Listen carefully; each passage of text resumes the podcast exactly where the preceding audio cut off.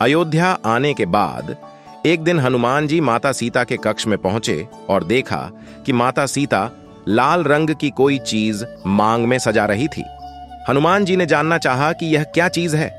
माता सीता ने बताया, यह सिंदूर है, सौभाग्य का प्रतीक। इसका सही उपयोग करने से मुझे राम जी का स्नेह प्राप्त होता है और उनकी आयु लंबी होती है। बस, फिर क्या था? हनुमान जी, जो परम राम भक्त हैं उन्होंने पूरे शरीर को सिंदूर से रंग दिया। इसके बाद, वह राम जी की सभा में पहुँचे और वहाँ पर राम जी ने हनुमान से इस सिंदूर का कारण पूछा। हनुमान जी ने बताया कि सिंदूर से उन्हें राम जी का स्नेह मिलेगा और राम जी की आयु भी लंबी होंगी। यह सुनकर राम जी भाव विभोर हो गए और हनुमान जी को गले से लगा लिया। वैज्ञानिक कारणों से समझे तो सिंदूर हनुमान जी की प्रतिमा की सुंदरता बढ़ाता है। और उसका संरक्षण भी करता है।